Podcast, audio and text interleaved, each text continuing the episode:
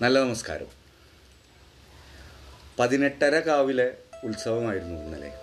പതിനെട്ടര കാവ് ഏതൊക്കെയാണെന്ന് ചോദിച്ചു കഴിഞ്ഞാൽ ഒരു പതിനാല് വരെയൊക്കെ പിടിക്കാൻ പറ്റും എനിക്ക്. ബാക്കിയുള്ളവർ കേട്ട് കഴിഞ്ഞിട്ട് ബാക്കിയുള്ളതൊന്നും ഫില്ല് ചെയ്ത് തരണം. കരുവന്തല കോട്ടക്കുറുമ്പ കോതകുളങ്ങര ചെട്ടിയാരക്കൽ മണിമലർക്കാവ് മങ്ങാട്ട് വടക്കും കുറുമ്പക്കാവ് കപ്ലിങ്ങാട്ട് മക്കാലിക്കാവ് കുറുമാലിക്കാവ് ചെട്ടിക്കുളങ്ങര ഏഴംകുളങ്ങ കുളം കാവ്. പിന്നെ നാട്ടികയിലുള്ള ഒരു അമ്പലം കൂടിയുണ്ട് ഒരു കാവ്. പൊൻകുന്ന് കാവ് എന്നാ എന്തോ എന്ന് തോന്നുന്നു. എനിക്ക് ഉറപ്പില്ല. പിന്നെ മുളഞ്ഞൂർ വേല. എന്ന് പറയുന്ന അത് അങ്ങനെ ഒരു പതിനാല് കാര്യങ്ങൾ കിട്ടിയിട്ടുണ്ട്. ബാക്കിയുള്ള പതിനെട്ടര കാവിലേക്കുള്ള ബാക്കിയുള്ളത് എനിക്കറിയില്ല. എന്തായാലും അതിന്റെ ഹാങ് ഓവറിലാണ് നമ്മളിരിക്കുന്നത്. അങ്ങനെ ഇരിക്കുമ്പോഴും വിശ്വാസങ്ങളും വിശ്വാസമില്ലായ്മയും തമ്മിലുള്ള ഒരു കോൺഫ്ലിക്റ്റ് ഞങ്ങളുടെ ഇടയിലുണ്ട്. ഒരു വിശ്വാസമില്ലായ്മയിൽ ചിന്തിക്കുമ്പോൾ ഇതൊക്കെ വേസ്റ്റ് അല്ലേ എന്ന് നമുക്ക് തോന്നുമ്പോഴും ഇത്തരം പൂരങ്ങളോട് ഒരു എന്താ പറയുക ശ്രീനിവാസൻ പറയണ പോലെ ഒരു അന്തർധാര നമ്മുടെ മനസ്സിൽ ഉണ്ട്. എന്താണ് അതിന്റെ പുറകിൽ ഷമീറിന് പറയാനുള്ളതെന്നും കൂടി നമുക്ക് കേൾക്കാം. അതിന്റെ ഒപ്പം തന്നെ ട്രെയിനിങ് സെന്ററിലെ കാര്യങ്ങളും നമുക്ക് കേൾക്കാം. എന്റെ മുമ്പിൽ ഷമീർ ഇരിപ്പുണ്ട്. നിറഞ്ഞ വയറോടുകൂടി ഷമീർ സംസാരിക്കാൻ വെമ്പിക്കൊണ്ട് മുമ്പിലിരിപ്പുണ്ട് കേൾക്കാം ഷമീറുമായ സംഭാഷണം എം ജി പോഡ്കാസ്റ്റിലൂടെ എല്ലാവർക്കും നമസ്കാരം. എം ജി പോഡ്കാസ്റ്റിലെ എല്ലാ ശ്രോതാക്കൾക്കും നമസ്കാരം. പതിനെട്ടര കാവിനെ കുറിച്ച് പറഞ്ഞു. പതിനാലെണ്ണേ ഫില്ല് ചെയ്തിട്ടുള്ളൂ ബാക്കി ശ്രോതാക്കൾ ഫില്ല് ചെയ്തോളൂ. പിന്നെ ഈ അരയുടെ കണക്ക് എന്താ? അതിലൊരു അര ദിവസമുള്ള ഒരു half day ഉത്സവമുണ്ട്. Okay okay okay. അതാണ് അര. ഓക്കെ ഓക്കെ ഈ പതിനെട്ടര കാവിലെ ഉത്സവം ഒരു കാലത്ത് സ്കൂളിലൊക്കെ പഠിക്കുമ്പോഴേ ചണ്ടര മൂട്ടിൽ കോല അവിടെ വീഴുന്ന് അവിടെയൊക്കെ നമ്മൾ എത്തുമായിരുന്നു അന്നൊരു സ്പിരിറ്റ് ആയിരുന്നു.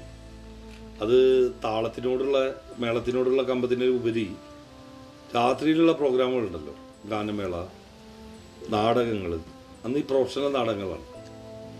നമ്മൾ നേരത്തെ എപ്പിസോഡിൽ പറഞ്ഞിട്ടുണ്ടായിരുന്നു രംഗപടം സുജാതൻ. രംഗപടം സുജാതൻ. അങ്ങനെയുള്ള കുറെ കാര്യങ്ങൾ പിന്നെ വിശ്വാസങ്ങളും അവിശ്വാസങ്ങളും. ഇത് ഞാൻ എടുക്കുന്നത് ഈ വേലയായാലും പൂരായാലും ശരി നേർച്ചയായാലൊക്കെ ശരി അതൊരു നാട്ടിലെ വിശ്വാസങ്ങൾക്കുപരി ആ നാട്ടിലെ ഒരു കർഷകരുടെ അല്ലെങ്കിൽ ആ കാലഘട്ടത്തിലെ കുറേ ജനങ്ങളുടെ കുറെ കലാപരമായുള്ള അല്ലെങ്കിൽ സാംസ്കാരികപരമായിട്ടുള്ള അവരുടെ ഒരു എക്സ്പ്രഷനുള്ള ഒരു വേദിയായിരുന്നു. ഇന്ന് നമുക്ക് ഒരുപാട് ടെലിവിഷൻ മീഡിയ പല കാര്യങ്ങളുണ്ട് നമ്മുടെ കഴിവുകളെ പ്രദർശിപ്പിക്കാനുള്ളത് കുറച്ചും കൂടിയും സിമ്പിളായിട്ട് പറയുകയാണെങ്കിൽ ഒരു നോസ്റ്റാൾജിയനെ ബേസ് ചെയ്തിട്ടാണ് അതൊക്കെ നമ്മൾ ഇപ്പോഴും എൻജോയ് ചെയ്യണമെന്ന് ഞാൻ വിചാരിക്കുന്നു. ആണ്. അതിൽ വിശ്വാസങ്ങളെ വിശ്വാസങ്ങളിൽ മറ്റേ ഉൾപ്പുളുക പുളകിതനായിട്ട് നമ്മൾ സംസാരിക്കുന്നല്ല അല്ല. അല്ലേ? അല്ല. വിശ്വാസങ്ങളെ മാറ്റി നിർത്താം. വിശ്വാസങ്ങൾ അതിന്റെ സൈഡിൽ ഇതിനെ നമ്മൾ കൂടുതൽ അതിന്റെ കലാപരമായിട്ടുള്ളത് സാംസ്കാരികപരമായിട്ടുള്ളത് ഒരു നാട്ടിലെ ജനങ്ങൾ ഈ പല പല വേലകളും പൂരങ്ങളും എന്നൊക്കെ പറഞ്ഞു കഴിഞ്ഞാൽ കൂടുതൽ അത് എഗെയിൻ ഒരു സൊസൈറ്റിയുടെ സി നമ്മളിത് സംസാരിക്കുമ്പോൾ ആധികാരികമായിട്ടോ അല്ലെങ്കിൽ നമ്മുടെ അതിന്റെ അറിവിന്റെ കാര്യമോ അത് മാത്രമല്ല നമ്മൾ എക്സ്പ്രസ് ചെയ്യുന്നത്. എനിക്ക് ഫീൽ ചെയ്യുന്നത് അല്ലെങ്കിൽ നമുക്കറിയുന്ന കാര്യങ്ങളാണ് പറയുന്നത്. ഈ വേലകളും പൂരങ്ങളൊക്കെ കുറേയൊക്കെ അധകൃത വർഗങ്ങളുടെ ഒരു ഉത്സവങ്ങളായിരുന്നു. അങ്ങനെയല്ല. അതിലും നീ നേരത്തെ പറഞ്ഞ മതിൽക്കെട്ടുകൾ ഉണ്ടായി മതിൽക്കെട്ടുകളുണ്ടായിരുന്നു. അതായത് അവിടെ ഒരു സവർണ ആ, അത് ആദ്യം മുതലേ ഉണ്ട്. ഉണ്ട്. ഇപ്പോഴും ഉണ്ട്. അത് മതിൽക്കെട്ടിന് പുറത്താണ് നീ ഇപ്പൊ പറഞ്ഞ കാര്യങ്ങൾ കാര്യങ്ങൾ പറയുന്നത്. ആ. ഇപ്പൊ തെയ്യം. തെയ്യം ഈ കണ്ണൂർ സൈഡിലൊക്കെ ഉള്ള തെയ്യം. ഈ തെയ്യത്തിന്റെ ആ പാട്ടുകൾ ശ്രദ്ധിച്ചിട്ടുണ്ടോ?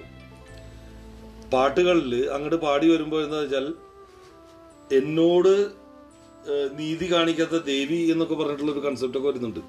നമുക്ക് അതിലോട്ടൊന്നും പോകുന്നുണ്ടോ?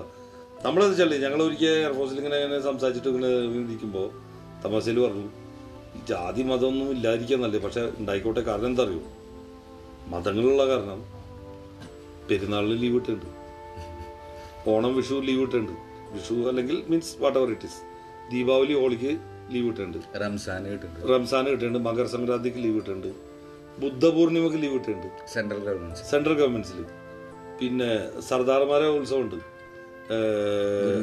ഗുരു ഗോവിന്ദ് ജയന്തി അങ്ങനെ അതിന് ലീവ് ഇട്ടുണ്ട് അപ്പോ അത് മാത്രല്ല ഫെസ്റ്റിവൽ അഡ്വാൻസ് എന്ന് പറഞ്ഞൊരു കാര്യമുണ്ട്. അത് വരുന്നതാണ് ഞാൻ എന്റെ ചോദ്യം കുറച്ചും കൂടി സ്പെഷ്യൽ ആയിട്ട് ഞാൻ പറയട്ടെ. ഇപ്പോൾ ഓക്കെ എല്ലാ ഈ നാട്ടിലെല്ലാവരും റിലീജിയസ് ആയിട്ടുള്ള ബിലീഫുകൾ ഇല്ലാത്ത ഒരാളാണെന്ന് വിചാരിക്കുക എല്ലാവരും. അങ്ങനെ വരുമ്പോ അവർക്കുള്ള ഫെസ്റ്റിവൽ എന്തായിരിക്കും? There are hundred festivals mother's day നമുക്ക് സെലിബ്രേറ്റ് ചെയ്യാം. ഫാദേഴ്സ് ഡേ റിപ്പബ്ലിക് ഡേ നമ്മുടെ എന്താ പറയുക independence day Indian constitution day there are many days പിന്നെ ഗാന്ധി ജയന്തി ഒന്ന് ഇമാജിൻ ചെയ്ത് നോക്കൂ. ഇന്നത്തെ ഉത്സവങ്ങളൊക്കെ മാറ്റി വെച്ചിട്ട് നമ്മൾ നമ്മൾ ഈ റിലീജിയസ് ആയിട്ടുള്ള നേർച്ച പെരുന്നാൾ പൂരം ഒക്കെ മാറ്റി വെച്ചിട്ട് ഇപ്പൊ ഷമീർ പറഞ്ഞ കാര്യങ്ങൾ സെലിബ്രേറ്റ് ചെയ്യുകയാണെങ്കിൽ ഈ റോ- റോഡിലെ ഗതാഗതം തടസ്സപ്പെടുത്തുമോ റോഡിലെ ഗതാ- ഗതാഗതം തടസ്സപ്പെടുത്താതെ ചെയ്യേണ്ടി വരും. കാരണം അത്രയും അത്രയും നമ്മുടെ എന്താ പറയാ പൗരബോധമായിട്ടുള്ള ഒരു ജനത വരികയാണെങ്കിൽ നമ്മൾ റോഡിലെ ഗതാഗതം തടസ്സപ്പെടുത്തില്ല. പക്ഷെ വേറെ കാര്യം എന്താ വെച്ചാൽ അങ്ങനൊരു ഒരു അവസ്ഥ ഉണ്ടാവൂ. ഇന്ത്യയിൽ വേണ്ട കേരളത്തിൽ കുറേ സമയമെടുക്കും സമയങ്ങളെടുക്കും കാലങ്ങളെടുക്കും എനിവേ അപ്പോൾ കമ്മിങ് ബാക്ക് ഉത്സവങ്ങളുടെ ഒരു കാലഘട്ടമാണ്. അത് മാത്രമല്ല ഞങ്ങൾ ഇന്ന് ഇരിക്കുമ്പോൾ ഒരു കാറ്റിങ്ങനെ വീശുന്നുണ്ട്. തെറ്റി വന്ന കാറ്റാണ് തെറ്റി വന്നതായാലും ശരി ഈ കാറ്റ് കോഴിക്കോടില്ലടോ. അത് ഞാൻ പറഞ്ഞു. അതിനൊരു സഞ്ചാരപഥമുണ്ട്. ഇത് ആക്ച്വലി വൃശ്ചികത്തിൽ മുഴുവൻ വിശണ്ടായിരുന്നു നമ്മൾ നമ്മൾ റെക്കോർഡിങ്ങിൽ വൃശ്ചികത്തിൽ ഇരുന്നിട്ടുണ്ട്. കുറച്ച് സമയം കാറ്റ് നമുക്കൊരു വില്ലൻ തന്നെയായിരുന്നു. കാരണം ഒരു വേറെ തന്നെ ഒരു സൗണ്ട് എഫക്റ്റ് ഉണ്ടാക്കും. ആ. വൃശ്ചികത്തിൽ വൃശ്ചികത്തിൽ പകുതി അത് വീശുള്ളൂ. ഇപ്പൊ ഈ കുംഭത്തിലാണ് അത് പിന്നെ വീശുന്നത്. ഈ കാറ്റിന് ഒരു സഞ്ചാരപഥമുണ്ട്. അതായത് പാലക്കാടൻ ചുരങ്ങളിൽ നിന്ന് കൃത്യമായി പാലക്കാട് ജില്ല സോറി അവിടുന്ന് പുറപ്പെട്ട് തൃശ്ശൂർ ജില്ല പാലക്കാടിന്റെ പട്ടാമ്പി എന്നുള്ള കുറച്ച് ഭാഗങ്ങൾ കവർ ചെയ്തിട്ട് നേരെ അറബിക്കടലിൽ പോകും അല്ല ഇതിൽ ഏറ്റവും രസം വെച്ചാൽ ഞാനിപ്പോ വർക്ക് ചെയ്യുന്ന കൽപ്പറ്റ വയനാട്. ദിവസവും ചുരം കയറി ഇറങ്ങുന്ന ഒരാളാണ്. അതായത് കെ എസ് ആർ ടി സിയിലെ പ്രൊബബിളി പ്രെഫറബിളി നമ്മുടെ വിൻഡോ സീറ്റിൽ ഇരുന്ന് യാത്ര ചെയ്യുന്ന ഒരാളാണ്. അവിടുത്തെ കാറ്റ് ചുരം കാറ്റൊക്കെ കൊള്ളുന്നുണ്ട്. അവിടെയൊന്നും ഈ കാറ്റ് വരില്ല. ഈ കാറ്റിന്റെ പ്രത്യേകത എന്ന് വെച്ചാൽ ദിസ് ഇസ് അഗൈൻ നോസ്റ്റാളജിക്കാണ് ആവാം. ഇവിടെ ഈ കാറ്റിന്റെ നെഗറ്റീവ്സ് എന്താന്ന് വെച്ചാൽ ഭയങ്കരമായിട്ട് സ്കിൻ വരളും. എനിവേ ഈ കാറ്റ് ഈ ചുണ്ടുപൊട്ടും. കണ്ണുക്കേട് വസൂരി ഇതൊക്കെ വരുന്ന പണ്ടത്തെ കാലങ്ങളായിരുന്നു ഈ കാറ്റിന്റെ കാലം. പക്ഷെ ഈ കാറ്റ് കൊള്ളും കാരണം കാറ്റിലൂടെ വരുന്ന വൈറസുകൾ നമ്മളെ ബാധിക്കാറുണ്ട്. ഈ കാറ്റ് എനിക്ക് എപ്പോഴും ഒരു ഉത്സവകാലത്തിനാണ്. നാട്ടിലുള്ള പണ്ട് ചെറുപ്പത്തിലുള്ള ഒരു ഉത്സവകാലം. ആ ഉത്സവകാലത്തിൽ ഒരുപാട് നമ്മൾ വേല പൂരം ഇതൊക്കെ കാണാൻ പോകുന്നത്. പിന്നെന്താ പറയാ? ഈ ഇലകൾ വീഴുന്ന കാറ്റത്താണോ? ഈ ഈ ഇലകൾ മറ്റേ ഡ്രൈ ആയിട്ട് വീഴുന്നത്. ഇപ്പോൾ മുറ്റത്തൊക്കെ മാവൊക്കെ ഉണ്ടെങ്കിൽ ഒരുപാട് നമ്മുടെ വീട്ടുകാർക്കോ അല്ലെങ്കിൽ നമ്മുടെ വീട്ടിലുള്ള ആൾക്കാർക്ക് ക്ലീൻ ആക്കാൻ ക്ലീൻ ആക്കേണ്ടി വരുന്ന ഒരു സമയമാണ് ഇപ്പോൾ അവരെ സംബന്ധിച്ചിടത്തോളം അത് ക്ലീൻ ആക്കേണ്ട സമയമായിരിക്കും. പക്ഷെ ഈ ഇലകൾ വീഴുന്ന സമയം എന്ന് പറഞ്ഞാൽ പ്രണയത്തിന്റെ കാലങ്ങളായിരിക്കും. കൊഴിഞ്ഞു പോയ പ്രണയമാണോ നീ ഉദ്ദേശിക്കുന്നത്? എന്റെ എല്ലാ പ്രണയങ്ങളും കൊഴിഞ്ഞു തന്നെയാണ് ആകെയുള്ള പ്രണയം എന്റെ ഭാര്യയാണ്. അത് കൊഴിഞ്ഞിട്ടില്ല ഇതുവരെ. അത് കൊഴിയാതെ ഇരിക്കട്ടെ കൊഴിപ്പിക്കലോ വേണ്ട. ബാക്കിയുള്ള പ്രണയങ്ങൾ ജീവിതം എന്ന് പറഞ്ഞാൽ ഞാൻ പറഞ്ഞില്ല life and love is a journey not a destination നമ്മൾ പ്രേമിച്ചുകൊണ്ടിരിക്കുന്നു നമ്മൾ സഞ്ചരിച്ചുകൊണ്ടിരിക്കുന്നു നമ്മൾ ഇഷ്ടപ്പെട്ടുകൊണ്ടിരിക്കുന്നു നമ്മൾ സംസാരിച്ചുകൊണ്ടിരിക്കുന്നു നമ്മൾ ആഘോഷിച്ചുകൊണ്ടിരിക്കുന്നു. പതിനെട്ടര കാലിലെ ഉത്സവങ്ങളും കഴിഞ്ഞു ആഘോഷം തിമിർപ്പിൽ നിന്ന് ബാക്കിലോട്ട് പോവാം. തിരിച്ച് പതിനെട്ടര കാവ് എന്ന് പറയുമ്പോഴും. ആക്ച്വലി നീ ട്രെയിനിങ് സെന്ററിൽ ഏകദേശം നീ ഒരു പതിനെട്ടര വയസ്സിലാവും അല്ലെ? അവിടെ എത്തിണ്ടാവും അല്ല ഞാൻ കറക്റ്റ് പതിനെട്ട്. അല്ലേ? അപ്പോ ആ പതിനെട്ടര ബാക്കി പറയൂ. പതിനെട്ടര ബാക്കി പറയണെങ്കിൽ പര പറഞ്ഞു. ഈ ആദ്യമായിട്ട് മിസ് ചെയ്തിട്ടുള്ളത് ഈ പൂരങ്ങളും ഉത്സവങ്ങളും എല്ലാം മിസ് ചെയ്തു നീ പറഞ്ഞു കഴിഞ്ഞു. ഞാൻ പറയുന്നത് പതിനെട്ടര പതിനെട്ട് വയസ്സിൽ നീ അവിടെ ജോയിൻ ചെയ്തു. അവിടുത്തെ മൂന്ന് മാസം കഴിഞ്ഞിട്ടുള്ള ഫ്രീഡം നിനക്ക് കിട്ടുകയാണ് ചെറിയ ഫ്രീഡം ആണ് ചെറിയ ഫ്രീഡം ആ ഫ്രീഡം അവിടെ നിന്ന് തുടങ്ങും. ഫ്രീഡം തുടങ്ങാന്ന് വെച്ചാൽ അവിടുന്ന് നമ്മൾ പറഞ്ഞില്ലേ. ബുക്ക് ഔട്ട് ബുക്ക് ഔട്ട് കഴിഞ്ഞു. നമ്മൾ ബുക്ക് ഔട്ടിനൊക്കെ പോകും. അപ്പോൾ മെയിനായിട്ട് സിനിമകൾ കാണാൻ പോകും അവിടെ അവിടെ തന്നെ ഒന്ന് രണ്ട് ചെറിയ തിയേറ്റേഴ്സ് ഒക്കെ ഉണ്ട്. പിന്നെ അവിടെയാണ് മദ്രാസ് സെന്ററിൽ മദ്രാസ് സെന്ററിൽ ഹിന്ദി സിനിമ ഒക്കെ കളിക്കുന്ന ഇതുണ്ട്. തമിഴുണ്ട് അങ്ങനെ പിന്നെ ഈ ബുക്ക് ഔട്ട് കഴിഞ്ഞിട്ട് നമ്മൾ വൈകിട്ട് തിരിച്ചു വരണം. കറക്റ്റ് ടൈമിൽ വരണം. തിരിച്ചു വന്നില്ലെങ്കിൽ പണിഷ്മെന്റ് ആണ്. ഓക്കെ ടൈമിലെത്തില്ലെങ്കിൽ അപ്പോൾ അത് മദ്രാസ് സൈഡ് സെൻട്രലിൽ നിന്ന് ഈ മിലിറ്ററി സൈഡിൽ നിന്നാണ് പറയാം. ഞങ്ങളുടെ സ്ഥലത്തോട്ട് മറ്റേ ലോക്കൽ ട്രെയിൻ ഉണ്ട് അതൊക്കെ പിടിച്ചു വരും. ഇത്ര മണിക്ക് പോയാൽ ഇത്ര മണിക്ക് വരണ്ടേ? ആ വേണം. രാത്രി എട്ട് മണിയായിരുന്നു. എട്ട് മണിന്റെ ഉള്ളിൽ വരണം എന്നല്ലോ അത് ലൈറ്റ് ആവാറുണ്ടോ? ലേറ്റ് ആയി കഴിഞ്ഞാൽ അവിടെ നമുക്ക് പണിഷ്മെന്റ് കിട്ടും. കിട്ടും. നമ്മളെ പേരൊക്കെ നോട്ട് ചെയ്തിട്ട് മറ്റേ പാടത്ത് കൂലി വരും പാടത്ത് അപ്പോഴല്ലേ കിട്ടാ? അപ്പോഴല്ലേ കിട്ടാ? വൈകുന്നേരം അവിടെ ഗേറ്റിലുള്ളവർ നമ്മളെ പർട്ടിക്കുലേഴ്സ് നോട്ട് ചെയ്തിട്ട് അതായത് ഔട്ടും ഇന്നും അവിടെ ചെയ്യുന്നുണ്ട്. നമ്മൾ എഴുതണം. രജിസ്റ്റർ ഉണ്ട് അവിടെ. അത് എഴുതിയിട്ട് നമ്മൾ തിരിച്ചു വരുമ്പോൾ നമ്മൾ പേരൊക്കെ നോട്ട് ചെയ്തിട്ട് ലേറ്റ് ആവുകയാണെങ്കിൽ പിറ്റേ ദിവസം നമ്മുടെ സ്ക്വാഡനിലോട്ട് അയക്കും. സ്ക്വാഡനിൽ നമുക്ക് നാളെ പിറ്റേ ദിവസം അത് കാത്തിരിക്കേണ്ടത്. അപ്പോൾ സ്പോട്ടിൽ കിട്ടില്ല. സ്പോട്ടിൽ അവിടുന്ന് ചിലപ്പോൾ ആരെങ്കിലും തന്നാൽ തന്നു.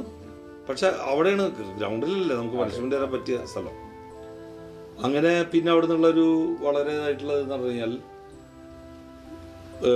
ഈ പരേഡ് ഇതൊക്കെ നടക്കുന്നതിന്റെ കൂടെ നമുക്ക് ഫയറിങ്ങിന്റെ പ്രാക്ടീസ് തുടങ്ങി. Range firing. റേഞ്ച് ഫയറിങ്ങിലെ ഫസ്റ്റ് റേഞ്ച് ഫയറിങ് എനിക്ക് ഭയങ്കര എക്സ്പീരിയൻസ് ആണ്. കാരണം വെച്ചാൽ റേഞ്ച് ഫയറിംഗ് എന്ന് പറഞ്ഞാൽ നമ്മളിങ്ങനെ കെടുന്നിട്ടുള്ള ഫയറിംഗ് ആണ് കെടുന്നിട്ട് ഫയർ ചെയ്യാം. അപ്പം നമ്മുടെ അടുത്ത് എല്ലാതും കറക്റ്റായിട്ട് പഠിപ്പിക്കുന്നുണ്ട്. നിങ്ങൾ എന്താണ് ചെയ്യേണ്ടത്? അപ്പം നമ്മുടെ അടുത്തൊരു കാര്യം പറഞ്ഞിട്ടുണ്ട്. നിങ്ങളുടെ റൈഫിൾ സ്റ്റക്ക് ആവണമെങ്കിൽ അന്ന് മറ്റേ ത്രീ നോട്ട് ത്രീ റൈഫിളാണ് മാനുവലാണ് ആ മാനുവലാണ് പിന്നെ ട്രെയിൻ സെന്ററിൽ തന്നെ നമുക്ക് വേറെ ഇതൊക്കെ വരുന്നുണ്ട്. സ്റ്റെനംസി ഇതൊക്കെ പഠിപ്പിക്കുന്നുണ്ട്.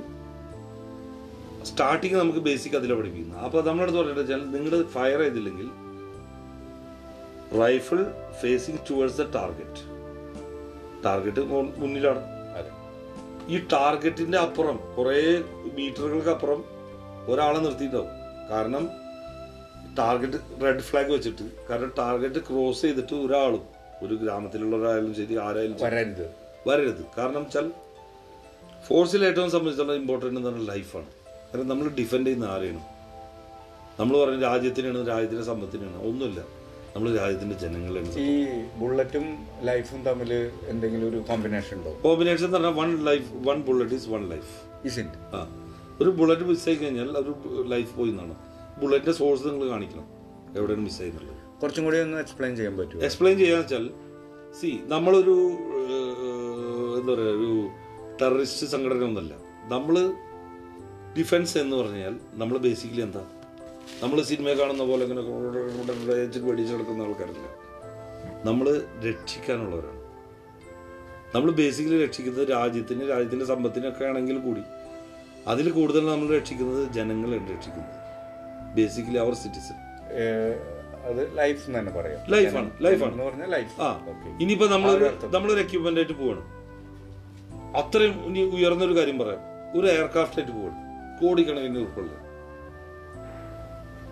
കോടിക്കണക്കിന് ഉൾപ്പെടുന്ന ഒരു എയർക്രാഫ്റ്റ് ആയിട്ട് പോകും സേ നാനൂറ് കോടി അഞ്ഞൂറ് കോടി ആയിരം കോടി എനിത്തിങ് ആ എയർക്രാഫ്റ്റ് ഒരു എമർജൻസി വന്നു. നിന്റെ ഉള്ളിൽ ഒരു ഓപ്ഷനാണ് ഒന്നെങ്കിൽ നീ എയർക്രാഫ്റ്റ് എന്തായാലും പോകും എപ്പോഴും നമ്മുടെ അടുത്ത് പറയാൻ തരോ സേവ് യുവർ സെൽഫ് ബിക്കോസ് എയർക്രാഫ്റ്റിൽ നിന്നും മേടിക്കാം ഒരു മനുഷ്യനെ പഠിക്കാൻ പറ്റില്ല. ലൈഫ് ലൈഫ് ഒരു മനുഷ്യൻ അതൊരു ട്രെയിൻഡ് ആയിട്ടുള്ള മനുഷ്യനെ കിട്ടില്ല. അത് ഈ ആയിരം കോടികളെക്കാട്ടിയും വിലപ്പെട്ടതായിട്ടാണ് ഫോഴ്സ് കണക്കൂട്ടുന്നത്. അതാണ് നമ്മുടെ ടെൻഡൻസി അപ്പോൾ അങ്ങനെ പറഞ്ഞിട്ട് നമ്മുടെ അടുത്ത് പറഞ്ഞിട്ടുള്ളത് വെച്ചാൽ ഒരിക്കലും നമ്മൾ ഈ സുരേഷ് ഗോപിയൊക്കെ ഇങ്ങനെ ഇങ്ങനെ കറക്കി തിരിച്ച് പഠിക്കണത് എങ്ങനെയെന്ന് എനിക്ക് മനസ്സിലായിട്ടില്ല. അതൊരിക്കലും ഫൗളാണത് കാരണം ഇങ്ങനെയൊന്നും കറക്കാൻ പാടില്ല. പിന്നെ ഇങ്ങനെ തമാശക്ക് ഇങ്ങനെ കാണിക്കില്ലേ?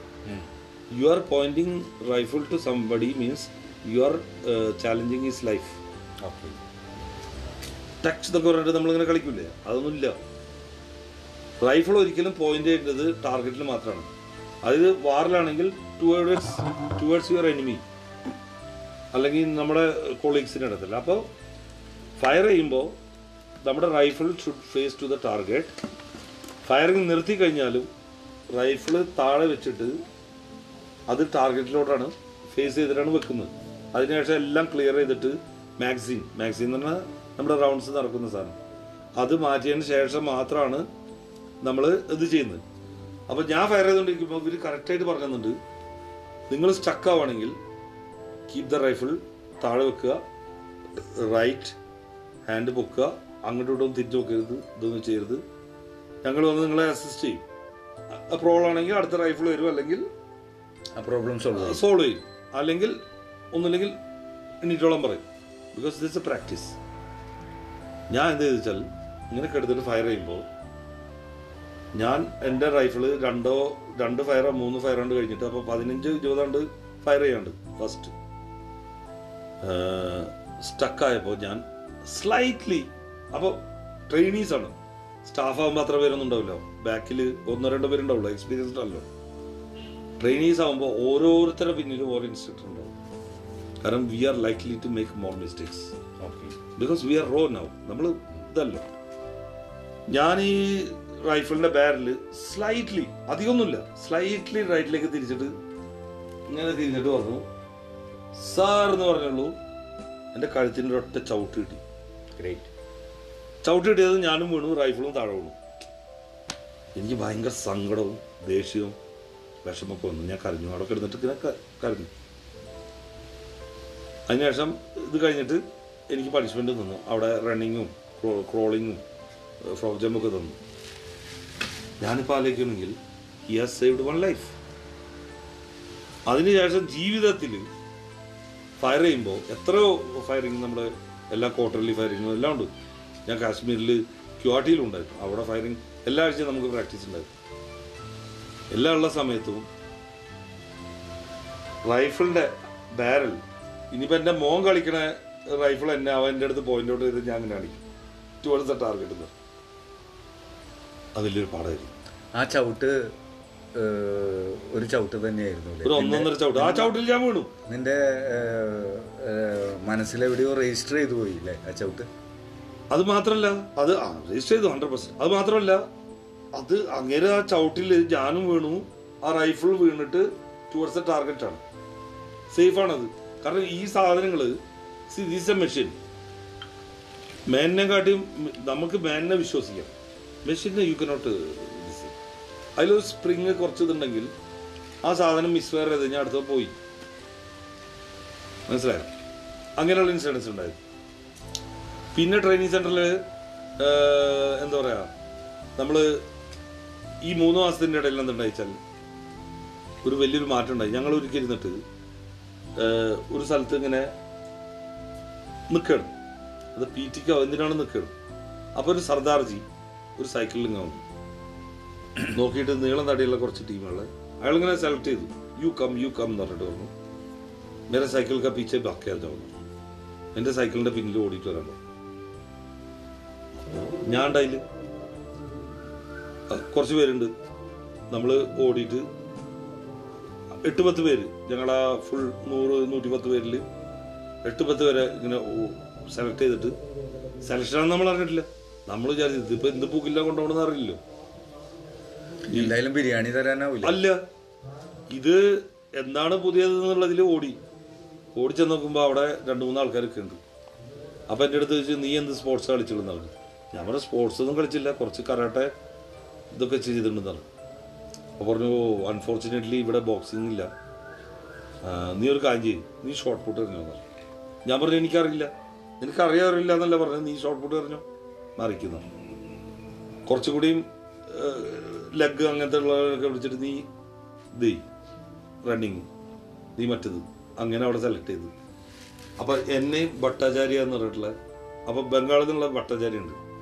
ഭട്ടാചാര്യ ഓൾറെഡി പറഞ്ഞു അവൻ സ്പോർട്സ് സ്റ്റേറ്റ് ചാമ്പ്യനാണ് ഇതിൽ ഷോർട്ട് പുട്ടിൽ ഞങ്ങളുടെ അടുത്ത് പറഞ്ഞു നാളെ മുതൽ നിങ്ങൾ സ്പോർട്സിലാണ് സ്പോർട്സിലായതുകൊണ്ട് ഞങ്ങൾക്ക് കുറേ ഇൻസെന്റീവ്സ് ഉണ്ട്. ഇൻസെന്റീവ്സ് എന്താ വെച്ചാൽ രാവിലെ നമ്മൾ ഹെൽത്ത് റണ്ണിന് പോകണ്ട ഓക്കെ പരേഡിന് പോകണ്ട നമ്മൾ മൂന്ന് മാസം ഏകദേശം കഴിഞ്ഞു.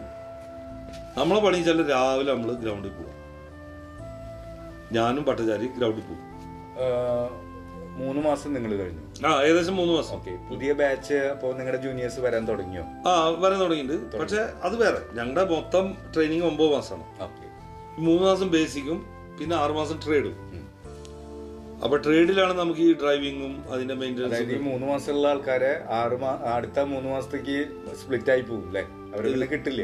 കാരണം ട്രേഡ് പലതും ആയിരിക്കില്ലേ? അല്ല ഞങ്ങൾ ഒരുമിച്ച് ഒരേ ട്രേഡ് Okay. ഒരേ ട്രേഡ് ആയിരുന്നു. അങ്ങനെ ഞാൻ ബട്ടനും പിടിച്ചിട്ട് ഭട്ടാചാര്യ ഭട്ട എന്ന് വിളിക്കാം. അപ്പോൾ ഭട്ടനെ വിളിച്ചിട്ട് സ്പോർട്സിലാക്കി. അപ്പോൾ ഇതിലെന്താ വെച്ചാൽ രാവിലെ നമ്മൾ ഗ്രൗണ്ടിൽ പോവുക ഗ്രൗണ്ടിൽ കോച്ച് വരും. ഓരോ ദിവസം ഓരോ ടാസ്ക് വരും. ഇന്ന് ഇത്ര ഓടുക ഇന്ന് ഇത്ര ചാടുക. ചാടുക എന്ന് പറഞ്ഞാൽ മറ്റേ ഹഡിൽസ് ഉണ്ട്. പിന്നെ ത്രോസ്. രാവിലെ മിക്കവാറും ത്രോസിലല്ല. ഒരു ദിവസം ജിമ്മുണ്ട് ഒരു ദിവസം ജിം അങ്ങനെ ഓരോന്നും ടാർഗറ്റ് മുമ്പിൽ തരും. അത് ചെയ്യാം. പക്ഷെ അതിലും ഞാൻ ആദ്യം തുടങ്ങിയപ്പോൾ നമ്മൾ വിചാരിച്ചു ആ ഡ്രസ് ഒന്നൊരു ഗ്രൗണ്ടിൽ പോകണ്ടല്ലോ പരേഡിന് പോകണ്ടല്ലോ ഞങ്ങൾ വിചാരിച്ചു പരേഡാണ് അതിൽ നല്ലത്. അനുഭവിച്ചപ്പോ? ആ ഇത് ടഫാണ് ഇത് മറ്റിടത്ത് പോലെ വേറെ കാര്യമുണ്ട്. പക്ഷെ മറ്റടുത്ത പോലെ തെറിയും ചവിട്ടൊന്നുമില്ല ഇവിടെ. ഇവിടെ വളരെ സ്നേഹത്തിലാണ്. നമ്മൾ സ്പോർട്സ് മാൻ എങ്ങനെ എങ്ങനെയാണ്? ശരിക്കും ബേൺ ചെയ്യില്ലേ പിന്നെ നമുക്ക് സ്പോർട്സ് മാൻ എന്നൊരു പേര് വന്നു. എല്ലാവരുടെ അടുത്തും. അത് കഴിഞ്ഞിട്ട് രാവിലെ നമുക്ക് ബ്രേക്ക്ഫാസ്റ്റിന് സാറിന് രണ്ട് പീസ് നാല് പീസ് ബ്രെഡ് കടിച്ചിട്ടല്ലേ ഓടുന്നു ഇവിടെ കടിച്ചിട്ട് നമ്മുടെ ഫ്രണ്ടിൽ സ്പോർട്സ് മാൻ എന്ന് പറഞ്ഞു കഴിഞ്ഞാൽ ബസ്സിലെ സ്റ്റാഫിന് ഒരു താല്പര്യമാണ്. നമ്മളെ മുന്നിൽ ഇങ്ങനെ കൊടുന്നു വെച്ചിരും അത് കഴിക്കുക അവിടെ പോവുക ക്ലാസ് അറ്റൻഡ് ചെയ്യുക പിന്നെ വൈകിട്ട് പി ടിക്ക് ചില ദിവസം പി ടിക്ക് കൊണ്ടുവരും. ചില ദിവസം ഗ്രൗണ്ട് ട്രെയിനിങ് അപ്പം നമ്മൾ ഇൻസ്ട്രക്ടേഴ്സൊക്കെ വന്നിട്ട് പറയും വാ ക്യാ ഫേക്കറേ നമ്മൾ എത്ര അതൊക്കെ അവർ നമ്മളെ കാൽക്കുലേറ്റ് ചെയ്യും. വൈകിട്ട് ഏഴ് മണിക്ക് നമ്മൾ ഇതെല്ലാം കഴിഞ്ഞിട്ട് സ്പോർട്സ് ആയാലും ശരി എന്തായാലും കഴിഞ്ഞിട്ട് ഈ പി ടി ആയാലും കമ്പൽസറി ഒരു ഗെയിം കളിക്കണം. അപ്പോൾ അവിടെ ഗെയിം എന്ന് പറഞ്ഞാൽ ക്രിക്കറ്റ് ഒരു ഗെയിമായിട്ട് കണക്കൂട്ടിയിട്ടില്ല. ഓക്കെ ക്രിക്കറ്റ് ടീമൊക്കെ ഉണ്ട്. അവിടെ ഗെയിം എന്ന് പറഞ്ഞാൽ basketball volleyball football hockey hockey അറിയാത്തൊരു ഹോക്കിയിൽ കളിക്കാറില്ല. ഇതൊന്നും അറിയാത്തൊരു ജിമ്മിൽ പോവാ. വെറുതെ വെക്കാൻ പറ്റില്ല.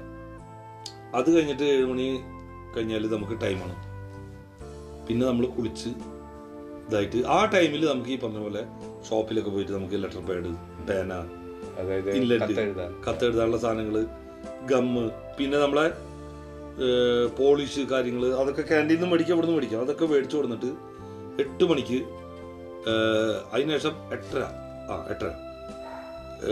നമുക്ക് ഈ ഇതിന്റെ ഇടയിൽ പോയി നമ്മൾ ഡിന്നറും കഴിച്ചു വരണം. എട്ടേ കാലം മെസ്സ് അടക്കും ഓക്കെ. ഡിന്നർ കഴിച്ചു വന്നിട്ട് നമ്മൾ എട്ടര ഒക്കെ ആകുമ്പോഴത്തേനും നമ്മൾ നമ്മൾ നമ്മളെ കട്ടലുണ്ടല്ലോ അതാണ് നമ്മുടെ എല്ലാം. ആ കട്ടലിൽ ഒരു ചെറിയ കബോർഡ് ഈ കട്ടലിൽ നമ്മൾ നന്നായിട്ട് വിരിച്ചിട്ട് അത് മറ്റേ ബെഡ്ഷീറ്റൊന്നും പറ്റില്ല. ഞാൻ അവിടുന്ന് രണ്ട് ബെഡ്ഷീറ്റൊക്കെ ഉണ്ടായിരുന്നു ആ ബെഡ്ഷീറ്റ് വൈറ്റ് ബെഡ്ഷീറ്റ് ഈ വൈറ്റ് ബെഡ്ഷീറ്റിന്റെ പ്രശ്നം എന്താ വെച്ചാൽ ഇത് ഇടക്കിടക്ക് അടുക്കാവും അത് വേഗം അറിയാൻ പറ്റും. വേഗം അറിയാൻ പറ്റും. ഈ വൈറ്റ് ബെഡ്ഷീറ്റിൽ ഒരു വെള്ള ടർക്കി ഉണ്ട് അത് വിരിച്ചിട്ട് അതിന്റെ മുകളിൽ നമ്മൾ ഇരുന്നിട്ട് പഠിക്കാതിരിക്കണം. എട്ടര ടു പത്ത് സ്റ്റഡി ടൈമാണ്. ഈ ടൈമിൽ നമ്മളെ ചെക്ക് ചെയ്യാൻ വരും. ചെക്ക് ചെയ്യാൻ വന്ന് നമ്മൾ അവിടെ ഇല്ലെങ്കിൽ മൂത്രയ്ക്കാനൊക്കെ പോകണമെങ്കിൽ ഒരു ടൈം ഉണ്ടല്ലോ. അതില്ലെങ്കിൽ അഗൈൻ പണിഷ്മെന്റ് ആണ്. പത്ത് മണിക്ക് പിന്നെ night roll call night roll കോളിന് എന്ത് ചെയ്യുക വെച്ചാൽ ഇൻസ്ട്രക്ടേഴ്സ് ഒന്നും വരില്ല. ഇൻസ്ട്രക്ടർ ജസ്റ്റ് വന്ന് പോവും. ഈ സീനിയേഴ്സ് ആണ് അവിടെയാണ് റാഗിങ് തുടങ്ങും അവരെന്ത് ചോദിച്ചാൽ അവരോട് പറയും വിത്തിൻ ടു മിനിറ്റ്സ് നമ്മളപ്പോൾ പി ജി കിറ്റിലായിരിക്കും നോർമൽ ഇതിൽ within two minutes come with full gear full ഇത് എന്ന് പറയും. അപ്പം നമ്മൾ ആംഗ്ലറ്റ് ബൂട്ടും യൂണിഫോം ഒക്കെ ഇട്ടിട്ട് വരണം. വരണം. ആ റാഗിങ്ങിന്റെ ഭാഗമാണ് അതുപോലെ കൈവെക്കലും നമ്മുടെ കോളേജിലെ റാങ്കിങ് പോലെ എന്താണെന്ന് പറഞ്ഞിട്ട് ബോന്തക്കടിക്കലൊന്നും ഇല്ല കേട്ടോ. ഇതൊക്കെ കഴിഞ്ഞ് ഇതൊക്കെ കഴിഞ്ഞ് കഴിഞ്ഞ് പത്തരക്ക് ലൈറ്റ്സ് ഓഫ് ആണ്. ഓക്കെ പത്തരക്ക് ലൈറ്റ്സ് ഓഫ് തന്നെ ലൈറ്റ്സ് ഓഫ് ആണ്. ഈ ലൈറ്റ് ഓഫിലാണ് പിന്നെ നമ്മൾ കഥകളൊക്കെ പറയാം കിടന്നുകൊണ്ട് മലയാളീസ്. അപ്പൊ അപ്പുറത്ത് ഏതെങ്കിലും ബംഗാളി ഒരു ഏതെങ്കിലും ക്യാ അവർക്ക് നമ്മുടെ ഭാഷ കുടുക്കുടു കുടുക്കുടുവാണ് കുടു കുടുവാണ് മനസ്സിലായോ? അപ്പൊ ബീഹാരി യു പിക്കാരനൊക്കെ പറയും ക്യാ കുടു കുടു കുടു കുടു കറക്റ്റത്തെ അപ്പൊ നമ്മൾ ഈ അപ്പോഴാണ് ഈ പറഞ്ഞ പോലെ അഭിലാഷിനൊക്കെ ലവ് ഒക്കെ ഉണ്ട്. അപ്പോൾ അവൻ അവന്റെ ലവിനെ കുറിച്ച് പറയും. പിന്നെ വെച്ചുട്ടി കഥകൾ വേറെ ഉണ്ട്. അതെ. ഓരോരുത്തരും ഓരോരുത്തരുടേതായിട്ടുള്ള സങ്കല്പങ്ങൾ പിന്നെ സിനിമ കഥകൾ ഇതെല്ലാ കഥകളും നാട്ടിലേതെല്ലാം പറഞ്ഞ് നമ്മളെ ഉറങ്ങിയായി കഴിഞ്ഞു.